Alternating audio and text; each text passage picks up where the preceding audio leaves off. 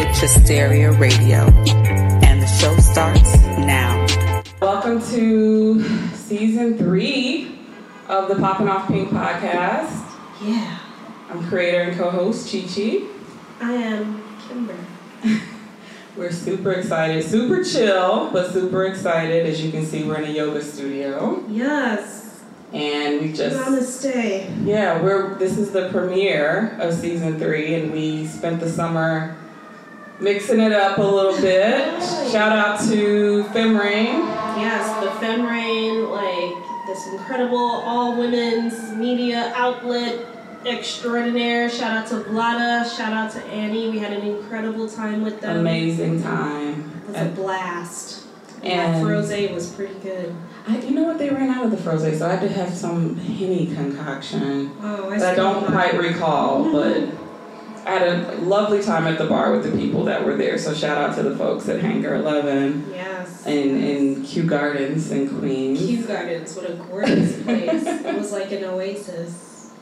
Blown away. Kimber, how would you describe your summer? um, well, I'll say it had a healthy dose of everything I wanted. I'll just put it like that. Awesome. What about you?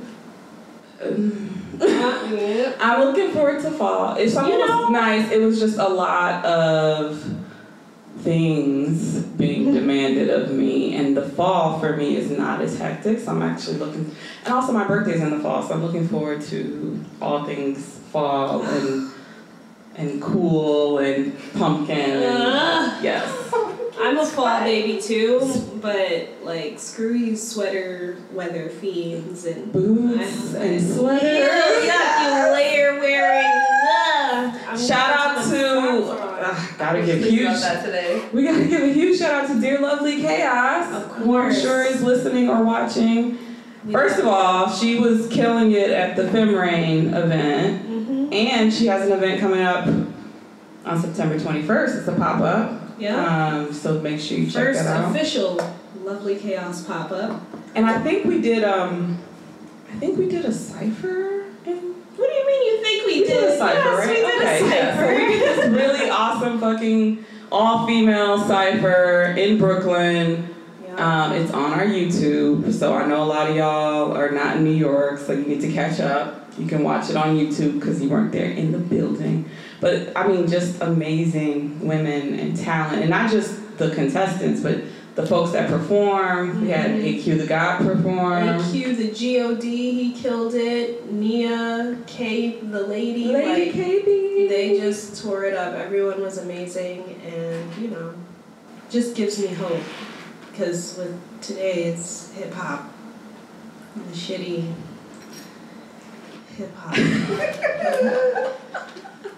As we get started, we're Women Talk Hip Hop at Yes. Pop It Off Pink. And speaking of women, hmm We have a s- phenomenal woman here in our midst. The glorious, Amazing, gorgeous, talented Adele. sexy- yeah, camera. she just completely transformed. right? Like, why am I growing all this hair? I need to get it. Um, I need to get it cut. And we're in, we're right by nail salon. This is like nail nail salon, hair salon central where we're at right And I want to make sure It's a nice long layer. I pronounce your last name correctly. Jade Pham. Pham, okay. Thank Adele you. Pham. Thank you for asking. Sounds Some people say fam. Right. Well, I'm from Chicago, so I would want to oh. say fam That's how most for a different reason. Yeah, I know. It's kind of nice, right? Oh, For boy. But sure. Adele is. I'm part of the fam too. Yes, yes, you're part of our fam. And she's an amazing filmmaker. Um, one of the reasons we begged her to come here was because of a documentary I became aware of, and Kimber became aware of called Nailed It, Yes, nailed it. which we're going to get into in a minute. But before we do that, please tell our audience more about your background. I know you grew up, you're here in New York, thank goodness, but you grew up in Portland. Yeah, I uh, was born and raised in Portland, Oregon. I uh, went to Oakland, went to Mills for college, and I moved out here to New York when I was 21, and I've been here ever Best since. time to be here. yeah, at that time, you know, the gentrification and everything, and torn downtown up. But when New um, York was real. Yeah, but even then, I think you know what I mean. It, I think I even missed like the window for late 90s Mhm. Oh yeah. hip hop, New York. Yeah. All the I mean, night, that's- but late night I was that's close, and I just I missed. I went to college, so I didn't get here until like 2005. Like, Really, I feel like that's a good time. You But know? of course. But What, now, what specifically brought you to New York? a boy, and Oh, just of course. like Like, escaping uh, the West Coast too. I mean, I lived in Oakland for a while, and then I was in like Silicon Valley. well being a rounded PR person for Wow. some software. And uh, anyways, there was some bill like uh, Eliot Spitzer was um, governor at the time. And he was coming, you know, he should have kept coming down on Wall Street, but he had to slip and get caught up with the hookers and Oh my god. that guy, all these men. Get the fuck out of here. I kind of blame him the 2008 recession, you know, that Obama had to walk into. Yeah. I wonder how many of it went to hookers and coke and Papa Well, he was on the right trail, but then they just like destroyed him when they found out, you know, about with Ashley Dupré. Do you guys remember all this? I remember Eliot Spitzer Yeah. for sure. I don't remember all this. This was around. This was yeah. This I'm was like just the never aughts. phased or surprised by any of this. By men? No. Yeah. It's Well, I am. I'm curious though, because I have no line of sight. I have family in California, but what was it like growing up in Portland? Portland, from what I've seen, is very gorgeous though. Yeah, It's very that's how I. Summertime. You see how it's raining right now? It's Yeah. like that pretty much all the time. And then like there's two and a half months, and the summer is gorgeous.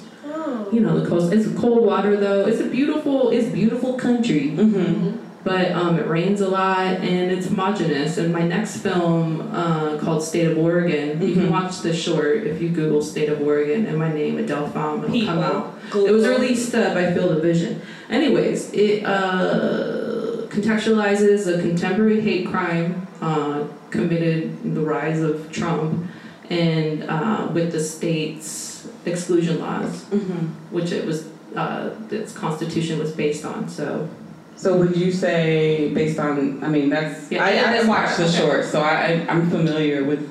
I'm not going to go into the details of the tragedy. However, I'm curious. Would you say that kind of characterizes part of what you experienced growing up there? just not knowing the history of where you're from and i think where you're from and that characterizes pretty much everywhere in the Mhm. united states. So that's another parallel illusion that i'm making in the film. So you know there's this whole other side of the state that they leg- legally excluded black people. The only state in the union to do that. This was before this like a few years before the civil war. So you know southern states weren't excluding black people. They needed them to be you know um, it's it's an interesting history it's kind of known as like uh, white nationalist uh, territory. People go to the Pacific Northwest to kind of disappear into militias sometimes. Do you Wow. remember when they um the Bundy guys Mm-hmm. in Oregon when they took over that native uh, wildlife preserve? Yes. These sorts of dudes. And look, I grew up in Portland, okay? That's like the city for the state. But just like New York City, as soon as you get out of the city, bam, red.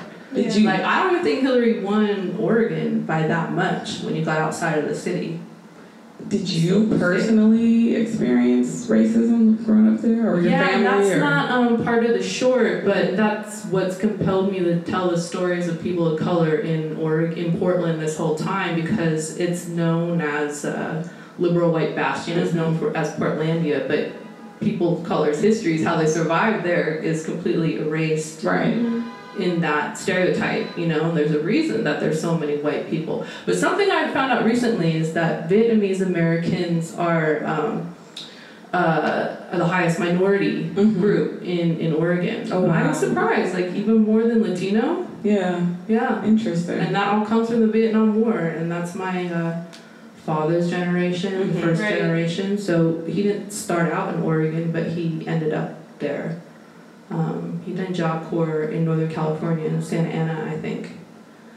And uh, you know, Wow. Well, we definitely want to get into the Nailed It documentary, and if you watch the show more than you listen to it, then you definitely know Kimber is known for her nails. All day. I was taking a picture when you guys were transitioning to my interview. I'm sorry. Go ahead. Yeah, no I'm just before we get into the actual meat of the documentary, can you just help us understand how what led you to doing this documentary? Um, well, I'm, I'm happy. I mean, it's like I was saying. So I always wondered why so many Vietnamese people own nail salons, work in nail salons. Why my dad wanted me to go do nails when I graduated from high school as a side hustle, right? And as I grew older and woker and kind of really started to explore my identity, I wondered what this stigma was all about with the Asian nail salons. And that I kind of break you off on later in the film. Right. First, I just want to invite you in. But Right. it's always in the back of my head as an Asian person, too, you know? Mm-hmm. Um, and then even my own class consciousness, like how I used to think of the Asian nail salon and what I think of it now, Right. you know? So it became an interesting window into my own culture. Yeah, I definitely wasn't um, expecting it to go as deep as it did um, when I watched it. I thought, oh my god, like, I go to the nail salon religiously and I love to spend my money there. It's like a casino for me. And now I'm gonna have to watch this like expose about like how these people are being mistreated and you know, I was trying to like soothe my conscience, like, you know, I asked Leo if he had lunch today or if he wants to take a break, you know? And I started watching it. um, and I was just really blown away by how it's a multitude of things Mhm. for Vietnamese people. It's income, it's traditions in the sense that it gets passed down. Right. Um, and you know, it's basically a way of life, and the fact that it originated from freaking Tepi, Tippi, Tepi, Mhm, Tippi. Tippi of all people, that blew me away. Tippi Hedren. Yeah. The first 20, I think, is what how they refer to the women that Tippi Hedren's um, Yeah. personal manicurist um, trained them. I, it was so much to unpack there. First of all, just me personally, the nail salon I go to here in New York, um, it's Korean. And I have a really good friend who's Korean, and she always talked about um, her dad's salon and her, you know, helping out. Like she helps out every weekend in addition to her full time job. So I didn't make the connection to the Vietnamese because of her, and then my own nail salon is also owned by Korean, right? Right. Um, so that was just like, okay, interesting. Didn't know it started with the Vietnamese. Um, and then the woman who I guess trained the first 20, she was very candid. So bitter. Yeah, she's Looking like, like a little beanbag. she was very candid Oh, about her own around. anger. Yeah, she did say she came around, but she was very open about how she was angry originally, I guess, That when this blows kind of blew up. Though, like you know, it pisses me off. That's one thing that I noticed when I was watching. That eventually it came up that there was like the whole what was the term resentment, refugee resentment. hmm I thought that was fucked up. Like, why is it that Americans have this whole you know, la di da di kind of? Oh, thank you. No, I want to hear this is the You know, But um, I don't know what it is about Americans that makes them so, you know, like la di da and very lackadaisical and disinterested in holding jobs because I feel like everyone else gets the picture but us, hmm if that makes sense. Like immigrants come here with it in mind that they need to feed their family. That's what I heard through most of the documentary hmm that everyone wants to feed their children, that everyone wants to like make sure they're doing what they have to Right. do. And then the Vietnamese essentially made the most of it and Mhm. pushed it as far as you possibly can. limit. Which is possible for every gas on. which is possible for every aspect, every job that's out there, be it gardening, garbage disposal, Right. you can really capitalize on anything. If you're organized and, And yeah, and together. that's when it becomes profitable is it when it becomes a problem. Like Oh, that yeah. really pissed me off. yeah. Yeah. It reminded me of like the war on drugs too. Like, oh now we're we're giving a fuck about Colombia and people mm-hmm. falling out because they're making billions of dollars pushing coke. I mean it's not Hey, well, I'm mean, they say that about the regulations in New York a little bit too. I mean, I was glad that the New York Times expose, Price of Nice Nails, that the emphasis was put on the worker and their health, you know? Yeah. But there's a lot of people that think um, regulation is really based on eradication, gentrification. Like, why do we need all these nail salons? And it's not even as profitable a business anymore because of just the added costs of Yeah. running a nail salon. Yeah, I was surprised to, well, yeah, people resent. Sorry, Yeah. people resent it when non-English speaking uh, immi- anybody. When And black people did than that too. They would not like that. They don't like that. smarter. I mean, up they did that with um, so many black towns during Reconstruction. Yes. I, it's the same thing. It's just different. Even Central Park, I mean, um, Right.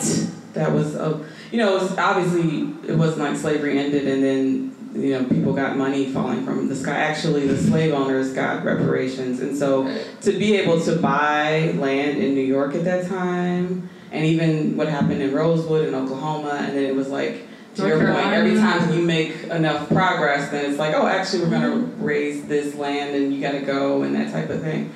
But the seven, the seven and a half billion dollar figure that was quoted in the film, I was shocked. I didn't know it was like such a.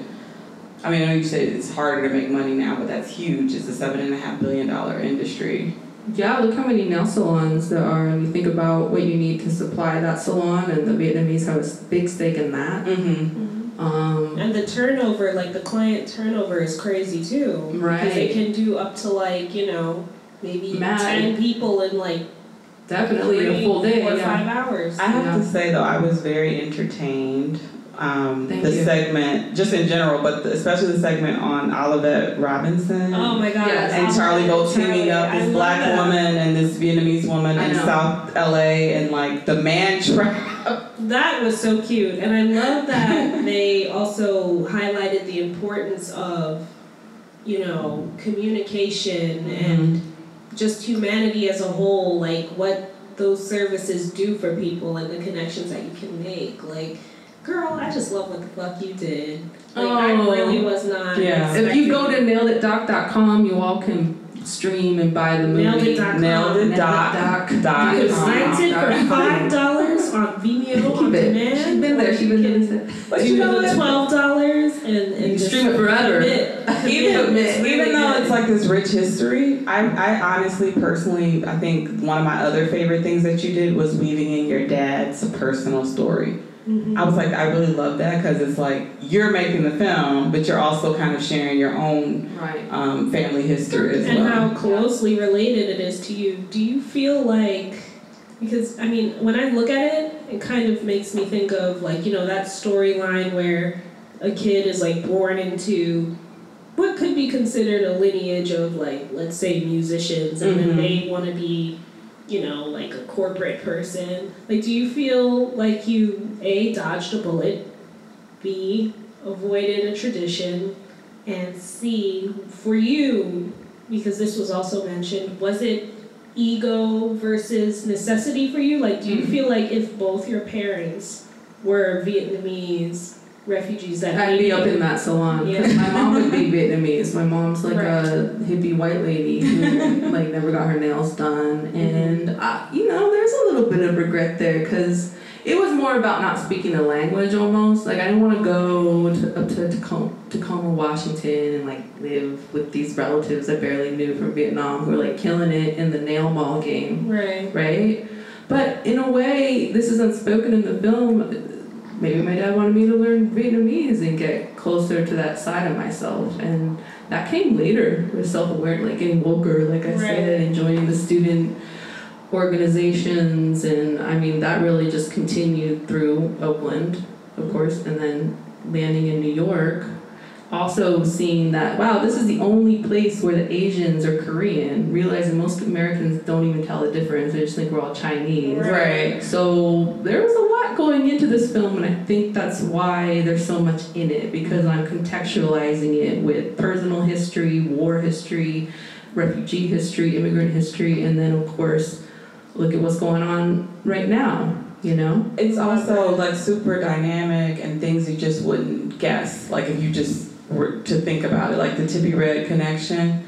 But then you talked about you talked about this in your NPR interview also, the creativity of the black women in these neighborhoods that I think in the film they said, you know, they would go to work and they're like, Oh girl, you got snakeskin nails? Like, Yeah. you know, the white women and some of the Hispanic women were like, Okay, where did you go get your nails? Right. and that um, connection, but also that the, all the different friendships, right, throughout these different um, salons between blacks and the Vietnamese. And then you touched on later some of the tensions that exist outside of the nail salon, which I also wasn't expecting as I was watching the film. Can you talk a little bit about that partnership, but also like Yeah. the tensions.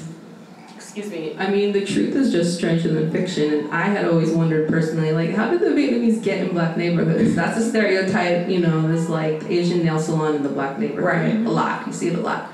Yeah. And um, lo and behold, that's what it was, because Olivet, who's an African American woman, Charlie, a Vietnamese refugee, they lived in South LA, you know? Yeah. So that first salon that they opened was like across the way from the Hollywood racetrack. I mean, it was where they came from. Yeah. And Olivet met Charlie through doing her nails. Olivet was doing hair at the time, so in the industry and you know, just had like an emergency nail run, bumps into Charlie, and it's just like kinship, they're friends, right? And then what I she get to in the English film, too, right? exactly. Yeah. Yeah. Olivet's a special person. Yeah. actually- someone wrote a book about her recently, actually.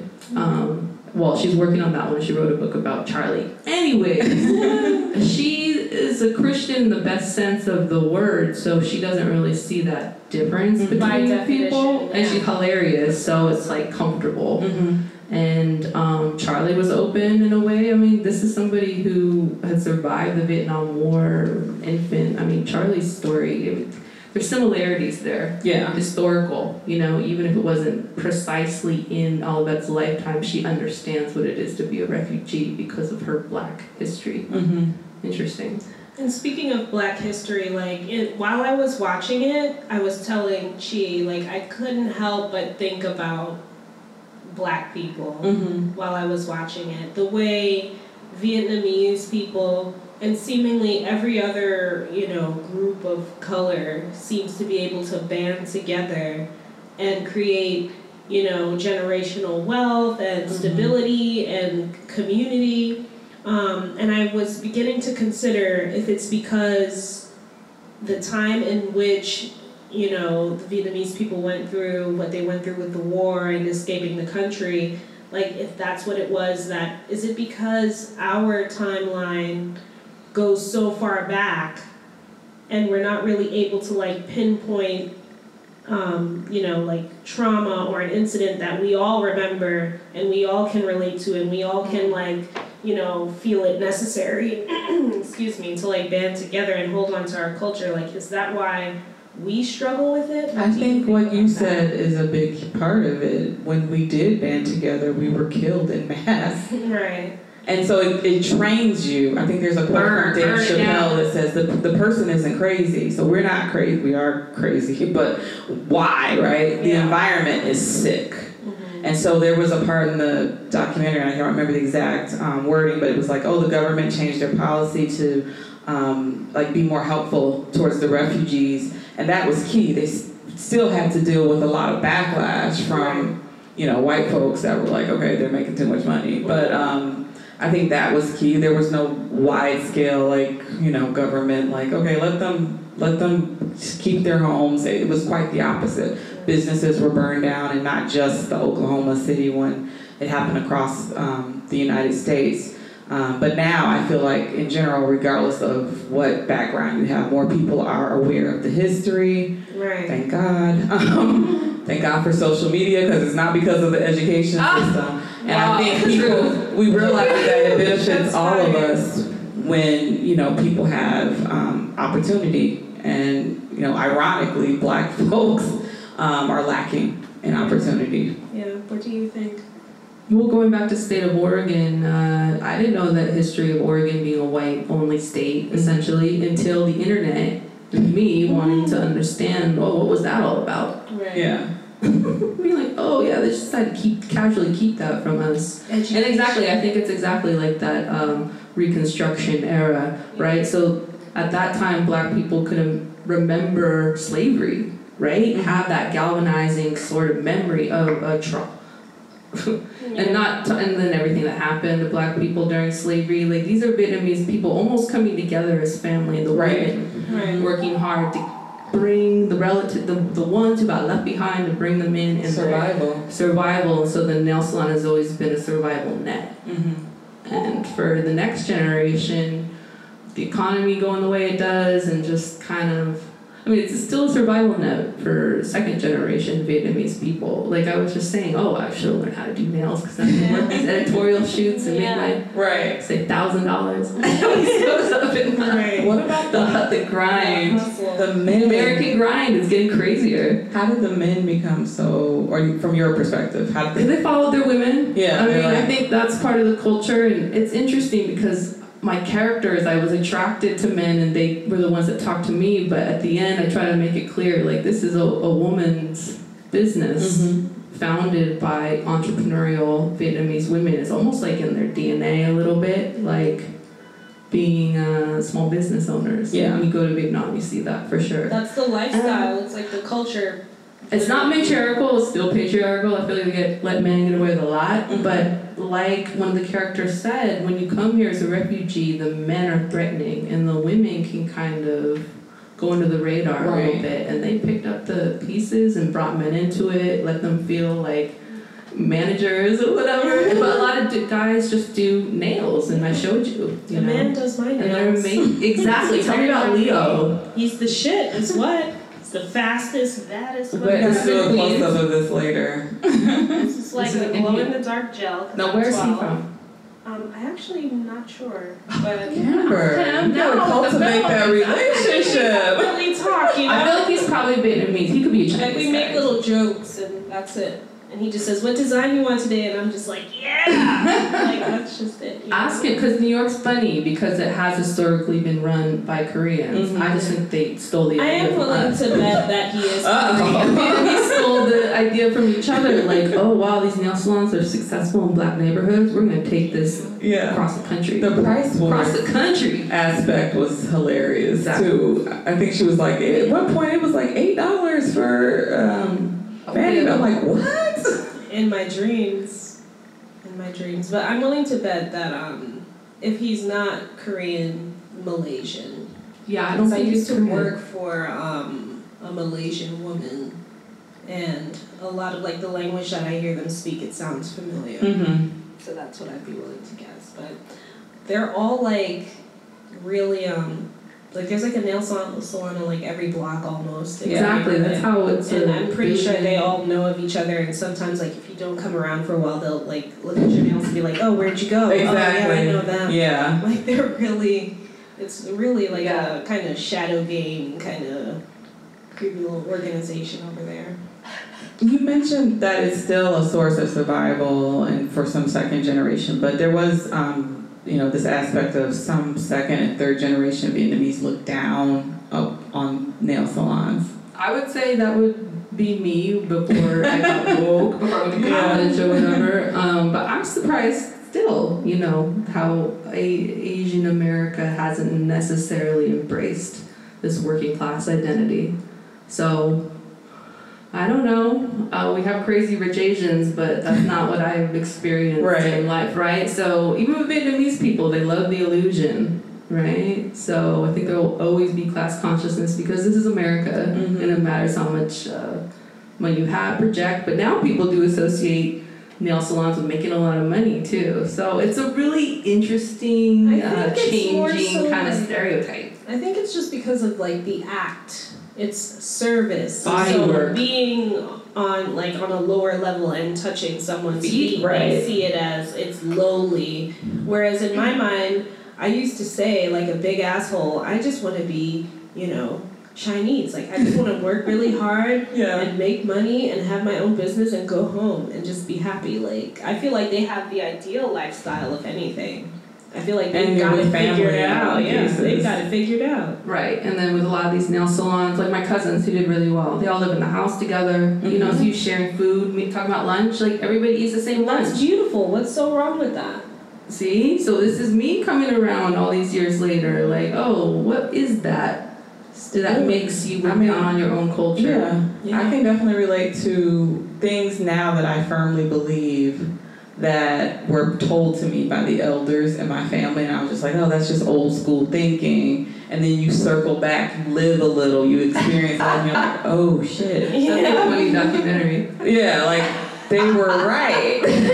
They were right. That's the title. That's We're on to something. Dad. It just comes with experience. But to your point, Kimber about um, just like the creativity. There was um, a person I think profiled in the documentary that took it to the next level, like had the more upscale nails and was like involved in like all types like of designs and things like like, that. And there was the vegan aspect. Yeah. Um, so it has become, in a lot of places, like a source of artistry. Exactly. So Yeah. why should we let it go? The only way Vietnamese people will, won't be in it anymore is if immigrants stop coming. Mm-hmm. You know, I, I don't think those kinds of upscale nail salons would be enough to sustain the whole community. So They're a lot empty of it most is of the like, time. Yeah. okay, there you go. Expensive It's too expensive ass, and then, you know, Yeah. you go down to Leo. Right. The thing, put the thing to the thing, and you know, you guys are like. And he does acrylic too. That's what they don't. That's what they don't get. They don't get that. And it's funny how acrylic, when it's in an Asian salon, is poison, but when it's in a, a white girl trying to be doing her thing with the long stiletto nails, it's Right. another thing. Kawaii nails also changed this. Japanese and their nail art. Mhm. I feel like in the aughts, before social media really even popped off, like that kind of changed the aesthetic to not just being like this mom and pop Asian nail salon thing, Yeah. but like high fashion Yeah, and before that, you know, all of the black celebrities that even black women turning it into nail art. Grace that Jones. wasn't really Flojo. Flojo. Flojo. Flojo, that's what it is. She was the one. I mean, that's like the shape. That's everything. And you see, like back in the day, because you know I've done my research. And, uh, you know, Barbra Streisand and Cher have like long acrylic nails Yeah. early. Yeah. right? But it was really working class black women going into the salon and then snake And just skin. dragging Charlie and all of it. it. that was their man trap. How long did Basically, it like you know, the marathon where Nipsey Hussle got killed. It was kind of Yeah. just like that kind of situation. It's right funny there. though. I want the men. And the Black Panthers were actually right around there too. The Los Angeles. Uh, Wow. right around that. yeah, it's like this is so funny. It's, It's all like, like, what an well, exciting time by to be 81, alive. no, but Drugs, things just don't happen anymore. nails, things are like ha- ugh. Things God. happen Set on up some tables. Like, let's hashtags. go. Yeah, everyone just has crazy ideas, and then it's mm-hmm. like things spread like in a healthier, more genuine way that just brings everyone closer together. That shit doesn't happen anymore. Now it's mm-hmm. just Instagram and like awkward glances and Everyone basically poor. yeah, Yeah. poor. That's one. I, I need to get together a little bit more, and you know, unfortunately, uh, the man trap uh, uh, nail salon model was copied, but Mhm. you know, not the um, multicultural dynamic Mm. between an American black woman and a Vietnamese refugee woman. Yeah. Well, that's So why not? You know, that's when you say things don't happen like that anymore. I kind of feel like that in a way too. We're just like, oh, Yeah. they're them, I'm me. Mhm. Yeah. Da da da. But in my time, I've met, I've met black nail techs who have come up inside of a Vietnamese salon, and those relationships are really dynamic awesome. too. You know, so it's not all negative at all. You know, but that's what we definitely focus on in the media: the acrimony, right? Yeah, The the drama. the drama. But if we understood more about each other, it wouldn't be like that Yeah. as much. Nails make people crazy. They make, well, they make men crazy, right? I mean, I want our male audience to weigh in. You guys are always very vocal, um, so we'll we'll hear from you in the comments. But I mean, there's a reason why they named the salon or the chain of salon Man Trap, right? Trying to catch a man. Men are very aware of our Visual nails. people, They're visual, and they may not admit it, but they like to see, you know, all the different variations of the nails and, And the then there's design. Yeah. those irritating ones that like to say they don't want to see anything. They want you to be barehanded. Oh, I haven't heard this. I hear all kinds of. I heard Young Thug said something in his new album Yeah, about having the short nails, and there was like some Twitter Yeah, backlash or yeah. whatnot. He said his lady has to have short nails. I can't make this stuff up. because he likes to have long ones. Uh, or- exactly. There you go. There, that's, Like, that's the, The irony. But I mean, in hip hop, right? Like Kimber's not a hip hop head, but if I'm looking at her, this is what you want. You want the long nails, yeah, right? especially right now. It's part of the look. You're not Well, gonna come out as really. a as a female rapper and not have the long. that's all You say long nails, too. I think of Trina. I think of obviously you know Cardi with her nails, Oh. Nicki. Like it's part of the culture of of females in hip hop also. Yeah. yeah. Oh, totally. From uh, Yeah, it's late a 80s, staple early item 90s. now. You have to have a lace front. You have to have long nails and a leotard. Not a leotard. I mean, that's like the shit now. Ever since Beyonce did it, I feel like that's all they wear. Like, you know. What's this Kim Kardashian with this old school uh, Destiny's Child like leg cutout look for her skills? I'm like getting Tina vibes. Of I just, one leg cut out. first of all, horrible. Kim Kardashian turned We were Kanye one-legged. That's our favorite- favorite person. forgive her. what do you guys feel about her getting these black people out of prison? It's cute. It's cute. You know, She claps. It's Kim Kardashian. Like, I, I think that the deed is awesome. It's a great example for other celebrities or people who consider themselves celebrities or influencers. I don't spend time thinking about the motivation behind it. I think too many people right. spend too much time I could say it's a fine way to show that you just, you know, like you, you're proving that you don't just have a fetish for. Right, and I think it's, I mean, regardless of what the motivations are, this is the same person who a few years ago was like, oh, I didn't even really, I wasn't aware that there was like a racism issue. Right. So to go from that to getting, to, you know, specifically getting black folks out of prison is, um, It's cute. it's a, a, a And big then he makes it with. Kanye in the White. It's just too crazy for me. Kanye just has a church now. Like he's on a different path, you know. Yeah, he she got advised better. He's, this he's just, you know. Yeah. Well, what kind of music do you listen to? Um, I mean, I listen to mostly older music. Uh, rap and hip hop uh, be like '90s. AZ is probably my favorite rapper. What? She said AZ. Yeah, I was not I mean- expecting that. Oh, she's opening up the She Spotify. got- okay. Show us your black All card. right. Well, you because you guys talk about hip hop, so you want to see my hip hop. I want to see everything. You want to see everything so much. I see a Christmas playlist. This is a workshop. on This here. is for uh, it's embarrassing. It's for karaoke. I haven't done. You guys, do you guys do karaoke ever? We should. I try to avoid it, but I can sing, so I should. I, I should oh, be Kimber, we have to do karaoke. Yeah, now. there you go. I just take it way too seriously. Reggae queens. Ohio okay. players. I see Marvin Gaye. Okay, okay, all right. Remember this documentary about this guy Rodriguez? That documentary director killed himself, but it's a very good documentary. What do you wake up to? Maybe that's a better question, music wise. Like first thing you're gonna listen to. You have I mean, it really changes, honestly. Probably jazz. I'll probably go to sleep to jazz. And, uh,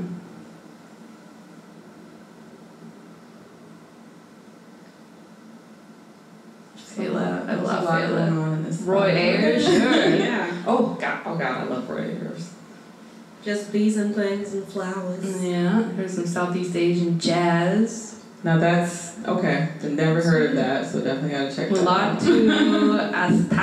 I love him. Ethiopian It's been a jazz. while yes. since I I put my dad him, on to actually. him. I'm really into Brazilian jazz. I'm obsessed I with believe I've not heard that. See, oh, we should share because I'm always No, looking for let's new. share. Oh, okay. Let's And here's Chuck Brown. I have him in jazz. So what was your Herbie earliest? Han- I love Herbie Hancock. Donald Byrd. Who Donald doesn't? Byrd. I could listen to Donald Byrd, just like put it on, let's do it. Yeah. What's your earliest memory of hip hop? I always think that's fascinating. I mean, it's more R and B. Like the Loving first it was artist. the SWV for sure. Tape. Okay. But I wasn't like a huge hip hop head growing Mhm. up. I mean, Jay Z was huge, Nas was huge. I like Nas because I Yeah. like his rap and I thought he was cute.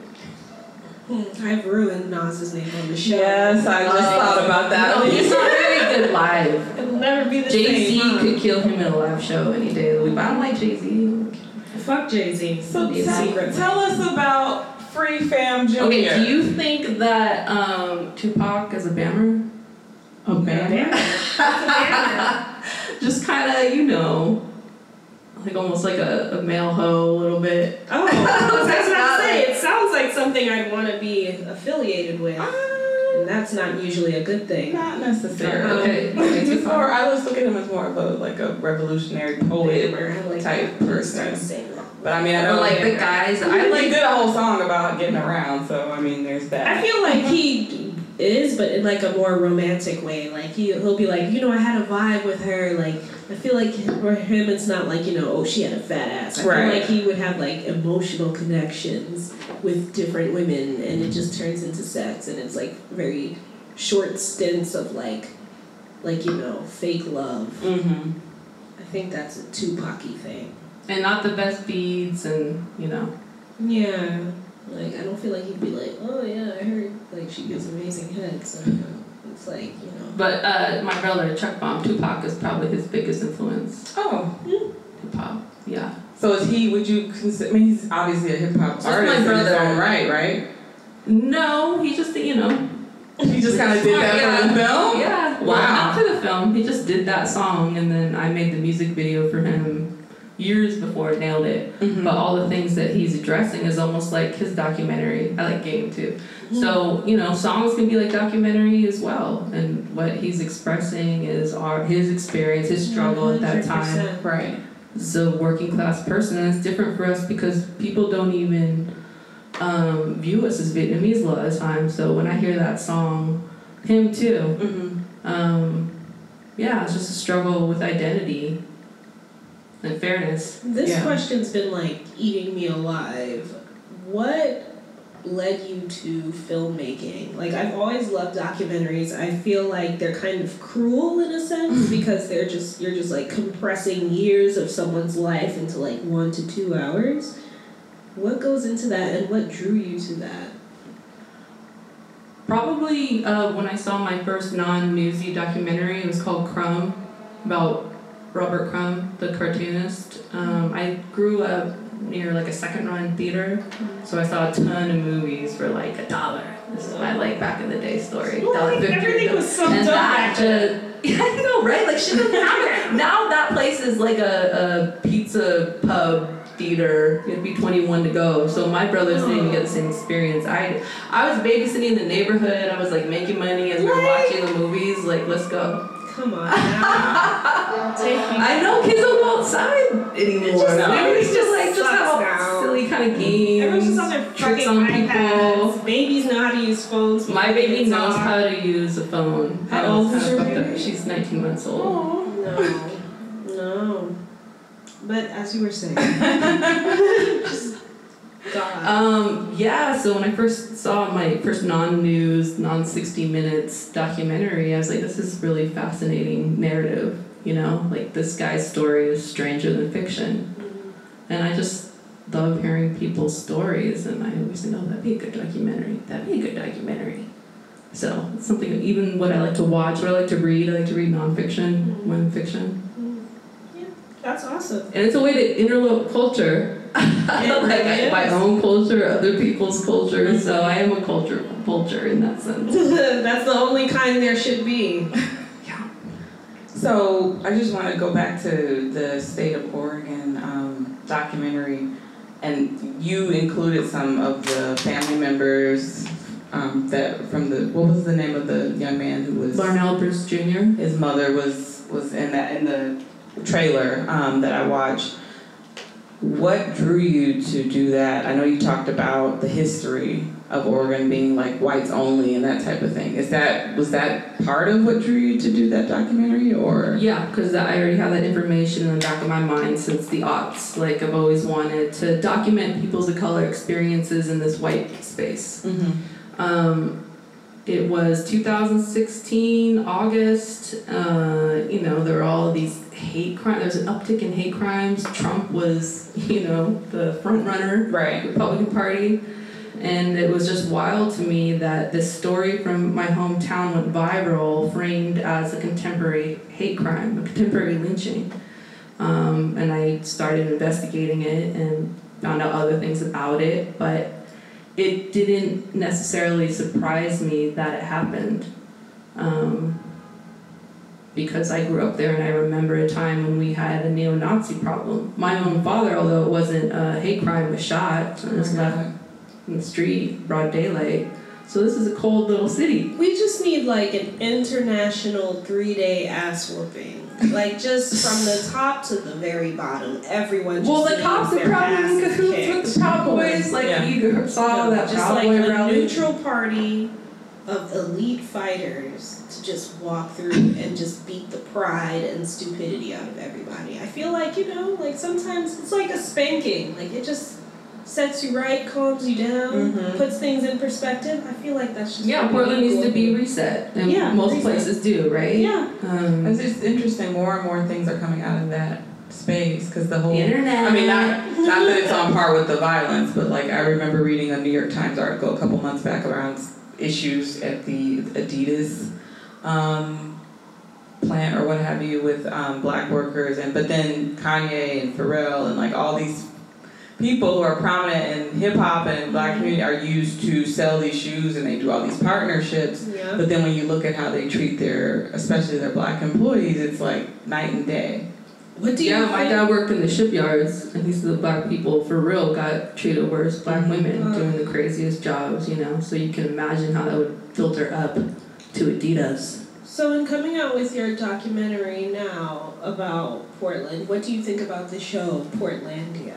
I mean, I like it for what it is. Like some of those sketches are funny, right? But I had that idea before them. Oh wow! I was like, well, how would they have no black character, no person of color? That would be hilarious. Yeah. Just like the just the woman on the side, black woman on the side, the Asian women, just like watching these people go nuts. Yeah.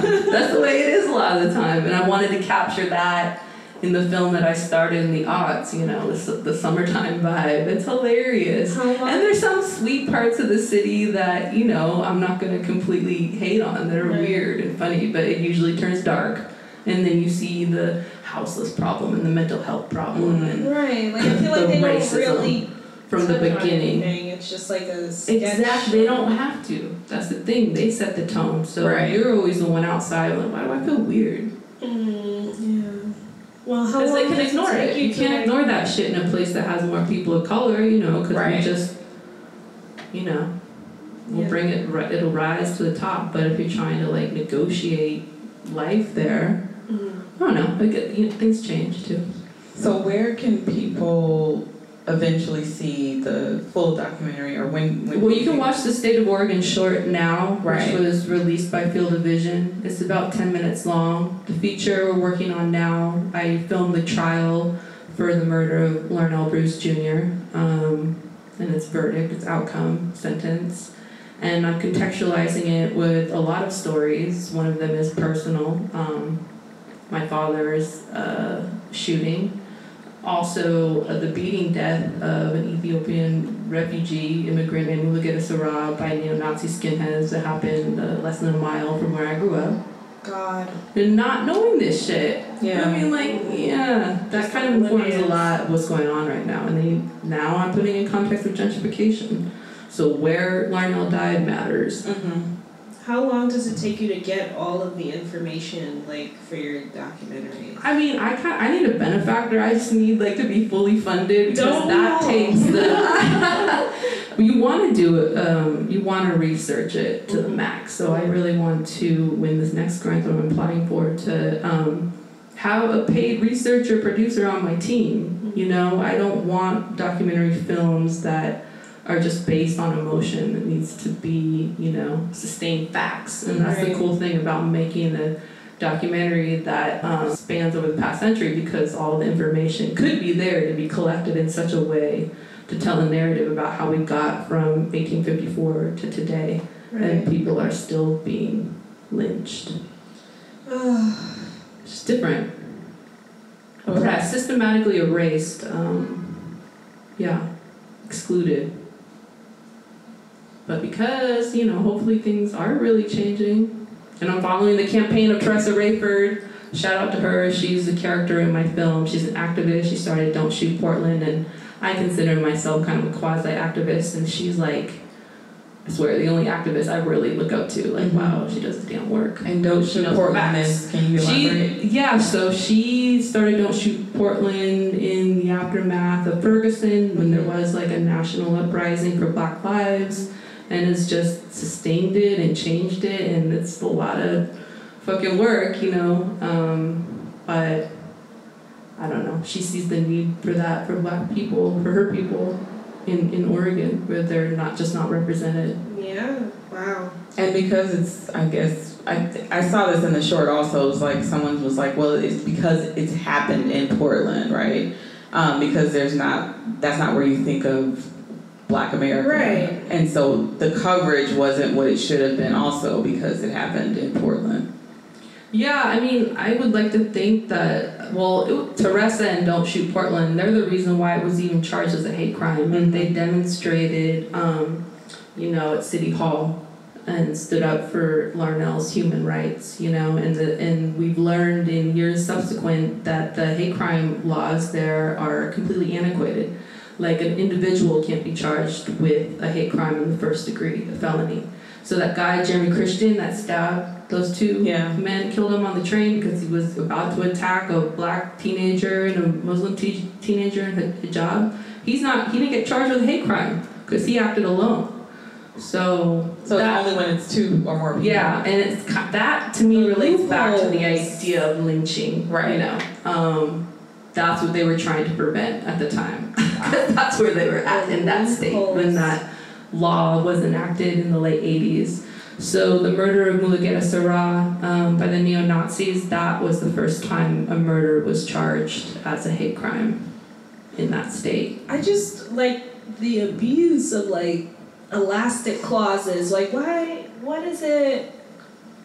I. Uh, this is why I just continuously like side eye the fuck out of politics and just avoid government related things and paperwork at all Yeah. costs because it's infuriating. It makes no sense how right and wrong can just become so skewed Mhm. based on personal hang-ups and weird feelings. You know? I How do you just- feel about what I guess the current political climate, and then we're coming up on another, I guess, presidential God. election here. Yeah, so following Teresa Raiford, she's running for mayor of Portland. That election will be decided in November 2020, um, where we'll also see if uh, we get another four years of Trump. Mm-hmm. Um, so I feel frustrated too. I feel like you really have to find your local leaders, and that's also what this film is about. Like a lot of us run away from our hometowns to New York because we want to be in an environment where there's people of color. You could disappear into a, a, a group of brown Exactly. people, right? You Mhm. couldn't do that in Portland. But at what cost, you know? Hate crimes on the outskirts of town, da da da. I can't afford anything in my hometown because Right. the gentrification jacked everything up. Right. Um, uh, Trump narrowly loses, you know, what should be, it's considered a blue state. But as soon as you get outside the city, it gets redder and redder, and people of color are, you know, I guess we just have to wait. missing throughout time. So that's what. We just have to wait I mean, it's sad. come And we talked about that on It's the last trans woman who just got found hanging in the park in Oh. Portland. Suspicious. We just have to wait until they move to Mars. Hurry up, figure it out. Will they Get destroy? fuck I mean, here. Amazon burning right now. Let's terraform the Earth before we terraform the lungs Mars. of the planet is literally Uh, really has hanging me in the balance. For cattle, that's what I'm hearing. So I'm going to be hosting an end of the world drug party Oh, kind because of. I know it's coming. So Wait, wait, wait, wait, wait, wait, wait. An end of the Look world out drug for that. party. yeah, hell yeah, Molly, Yeah. coke, The anything you wanted to try, heroin, Dark web party. Edibles. For in time for Halloween or just When when the when the apocalypse is coming, I'm Okay. stockpiling. It's going down because I'm not with any of this shit. It's exhausting. Yeah, it's like in so many ways, it seems like we, on one hand, are we live in a weird time because I see things that I'm like, oh, we're learning, we're evolving, and then I see Ugh. literally the opposite, and it's all going down the same track together. metastasizes because we never, there was never any kind of reparation for what they did to the native people, what they did during slavery, and so we're just living in different visions of that. So things do change, right? Yeah. But then you forget the thing that established the thing for in order for you to change. And that's why I want to people need to be engaged frequently. in their local politics, I Local guess. politics is key. Allegedly. And it's it's very difficult that we vote, and I talked about this before too, for judges, and we don't have any idea of their record, right? So I could vote for a judge that could lock away my cousin because I went eeny, meeny, miny, mo, or I, I voted. Well, now are you on the internet when you're voting? Um, I was looking up on- judges real quick. yeah. Ah, fuck, I But it's still hard to find any information. I did that the last time at my You're local totally election. right. I was like Really? so frustrated.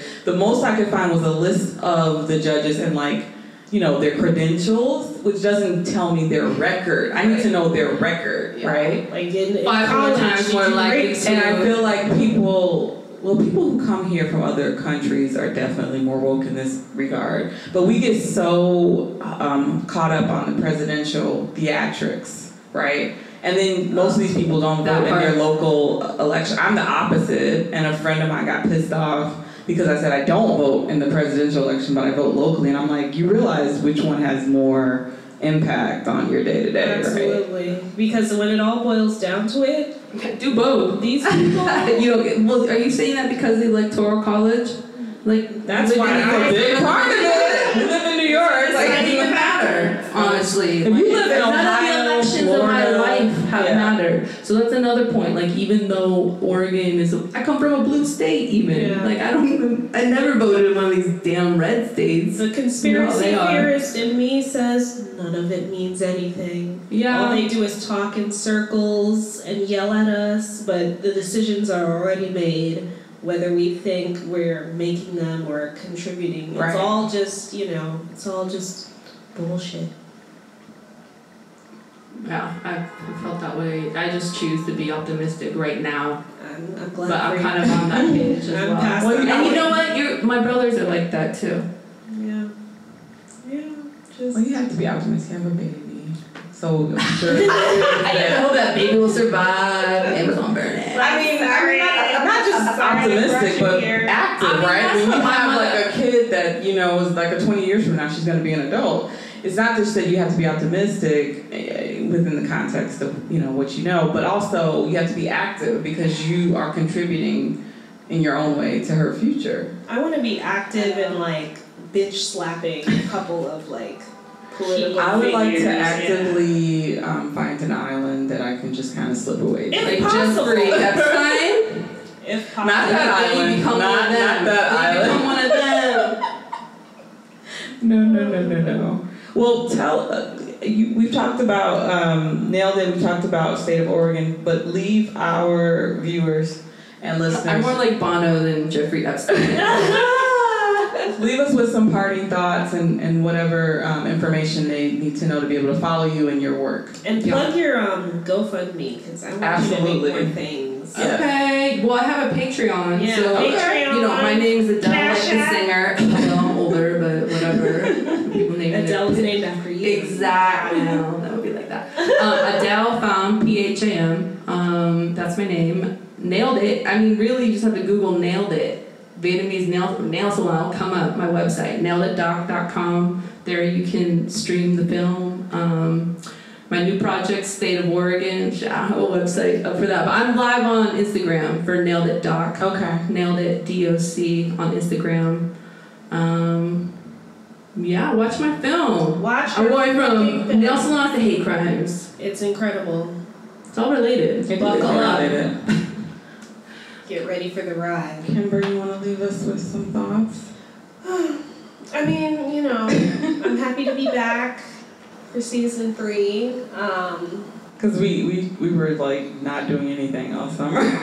Oh, good. I wasn't alone. Shit. No, That's I- over. I was um, painting a lot. Yes. Shout out to Open Mic Renegades. I've been doing a lot of live paintings. Like um, I'm on like a little two week breather right now, and then I'm gonna be back at it. So I've been painting like almost weekly, um, and you know just getting my life together to say the least, and smoking a lot of weed and drinking as much as I want. But um, it's great to be back with season three.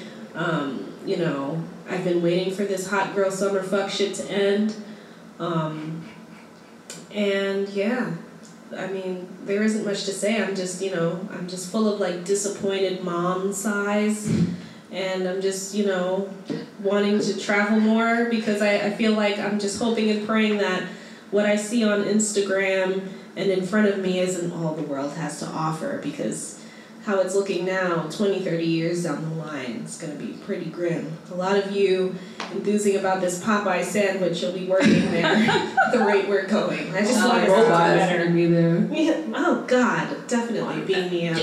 Not down. with Andrew that. Yang. That AI shit, I'm not with it. Well, the common thread that I see through everything we discussed and even through the documentaries um, is evolving, right? So Mhm. the story of the Vietnamese coming here and making this happen and even evolving to the extent of not just nail salons, but you know, whole schools, right? Mhm. Beauty schools.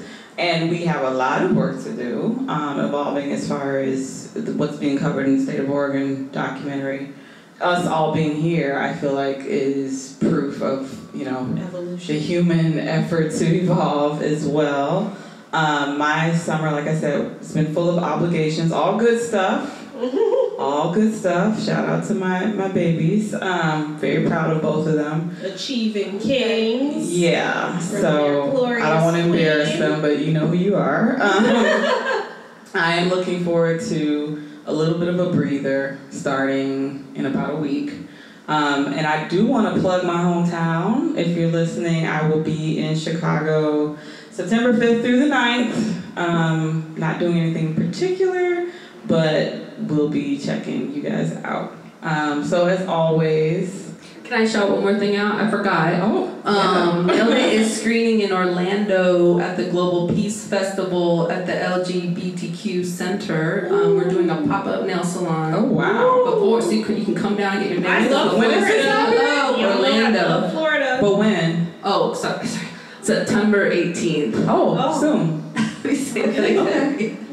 So Nailed It is screening at the Global Peace Fest in Orlando on September 18th, and the screening's at 3 p.m. at the LGBTQ Center. But come at 12 to come get your nails done at our Nailed It pop-up salon. Kelvin St. Bam, my my co-producer, is gonna be there. Oh, you wow. know, he's like Leo. He's been doing nails for 25 years. Him. Yes.